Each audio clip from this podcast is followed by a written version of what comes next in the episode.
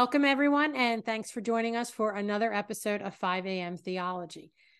Chris, when I was reading Genesis 4, I found some interesting things. We've taught on this so many times that you would think we'd know most of Genesis, but it just amazes me that I always find other things and other little tidbits in there. I find more in Genesis than any other book, at least at this point. I still find I I, I agree. I, I think I think that's true. Maybe because there's so much in Genesis that sets off the rest of the Bible. Maybe that's why there's just so much in there. Maybe. But in Genesis 4, when we get to the story of Cain and Abel, I was reminded because it starts off talking about Cain and Abel and what they do. And I was thinking that before the fall, you know, when God with creation and stuff, he put Adam in the garden to work it. And scripture says that it was pleasant work. Now, I hate gardening no matter what, but maybe this kind of gardening I'd be okay with. But Adam, yeah, I was took, thinking that. Adam took care of the garden. They didn't have to worry about rain. There was no rain at this point, and um, God took care of the sun. They weren't stressing about the weather, and you know, God did all the work, and Adam just reaped the benefits. He just took care of things, and there wasn't wasn't lantern flies landing on things and stuff. Oh I know, yeah, I know you love them. I I'm looking forward to no lantern flies unless they're just beautiful and they don't aren't destructive. They are pretty. Mm, they are. They're the most beautiful bug I've ever seen. but they're one of the most destructive. Yeah. But then the fall happens and one of the curses of course on Adam and all mankind is that they're going to work now, you know, toiling the ground to get to produce stuff to eat. And work is now going to be work like we think of it. Not it's not going to be pleasant. And and i thought boy that leans right into genesis 4 because that's what we see with cain and abel. Cain was as we know adam and eve's first son and abel was the second born.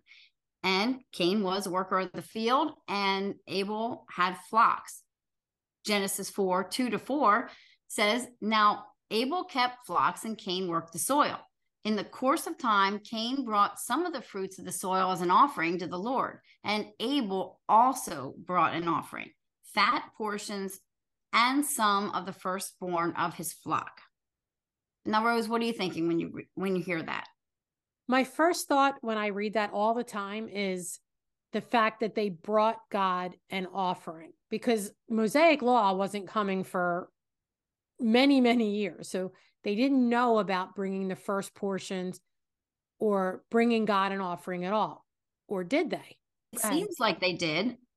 Yeah. The first time we officially see tithing is with Abraham and Melchizedek. But somehow they both knew that they needed to bring God an offering. And we're just not told. I mean, nope. as sometimes it frustrates us a little bit Scripture right. doesn't give a lot of details. They only give God only gives us what we need to know. So what exactly. we know is they bought an offering. For some reason, they knew to bring an offering to God. Yes, and we aren't told everything in the Bible. We aren't every, not everything's explained. So you know, we talk about that all the time too, because there's a lot of stuff we would like explained that isn't. Yeah. But you know, verse four goes on to tell us that the Lord looked with favor on Abel and his offering, but he had no regard for Cain and his offering. And this is what brings in this point of contention that you and I always have. And that's is this all about bringing the wrong offering or is it more? Well, people will often point to the fact that Abel is the first portions and the fat portions of what he brings, and that much more aligns with Mosaic law of sacrifices. So that's why Abel's is is chosen and Cain's isn't. But that's not what it says. If you read this in context, that's not what it says. Chris, the heart of this is one's accepted and one's rejected by God. Exactly. And as we talk about all the time to other people, we say we have to take all of scripture, the whole of scripture when we're reading scripture, and we can't have contradictions. So we know what do we know by now? We have to ask ourselves, what do we know by now? Well, the fall happened. what do we know about every person since the fall? And that is that they're all sinful in nature. A sinful person cannot do anything to save themselves. The idea of our works bringing us, you know, making us acceptable to God is gone. Adam and Eve had that, you know, covenant of works thing going. They fell, they couldn't keep it, and nobody else can until Jesus, of course, but nobody else can. So we have to say here, this isn't about bringing an offering. No. You know, we were talking last time about ways to read your Bible, and we said for us, it's much easier to start in Genesis and go chronologically. But one of the benefits of reading through scripture is that sometimes what's not told at the time of the narrative, it's told backtracking, looking back. And we see that a lot. A lot of times, especially in the New Testament, they'll refer back to the Old Testament and fill in details that were not given in the beginning. And Cain and Abel's one of those places. Hebrews 11, is. they're mentioned. They are. I I'll I'll read it here. It says by faith Abel offered God a better sacrifice than Cain did.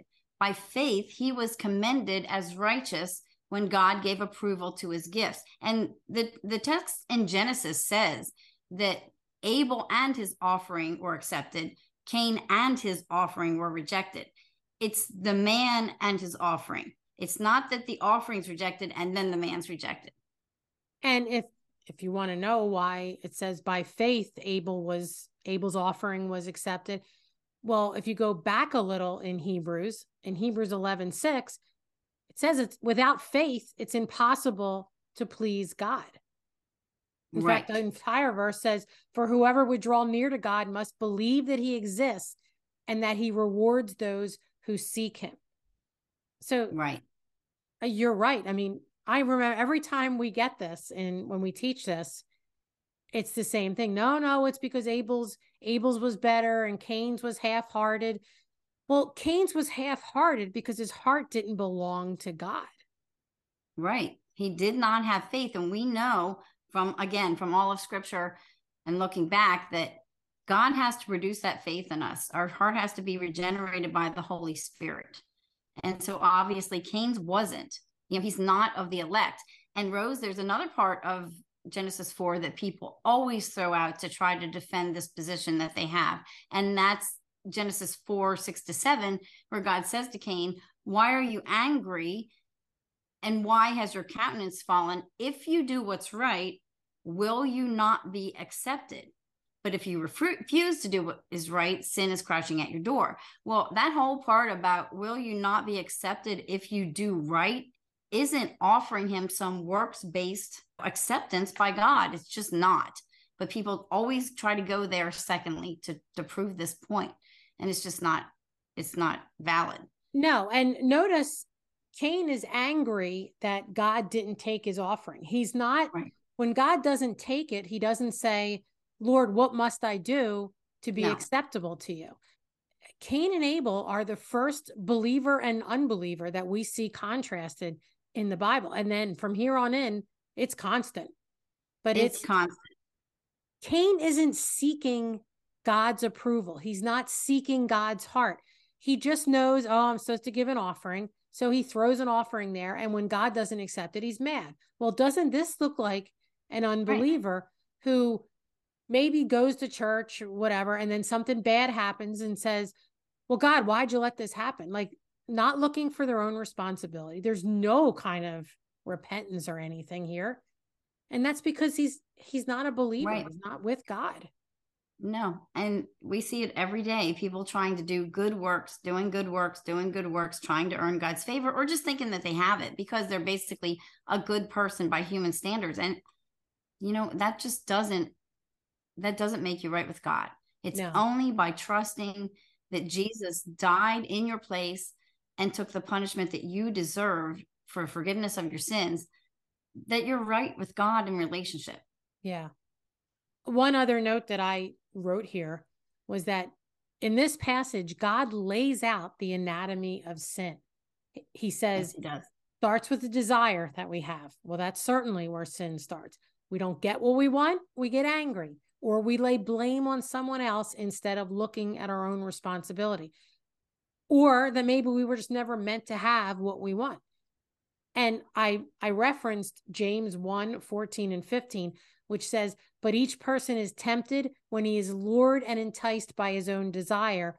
Then desire, when it's conceived, gives birth to sin, and sin, when it's fully grown, brings forth death. And boy, don't we see that playing out here. Yeah, we certainly do. And you said, you know, we take it out on other people. That's certainly what Cain did. He couldn't stand that his brother was accepted and he was not. So he killed him. Yeah, it brought Abel's death. So your sin has consequences to other people, but it brought Cain's own death because Cain was sent away, away from God. He was separated from his family.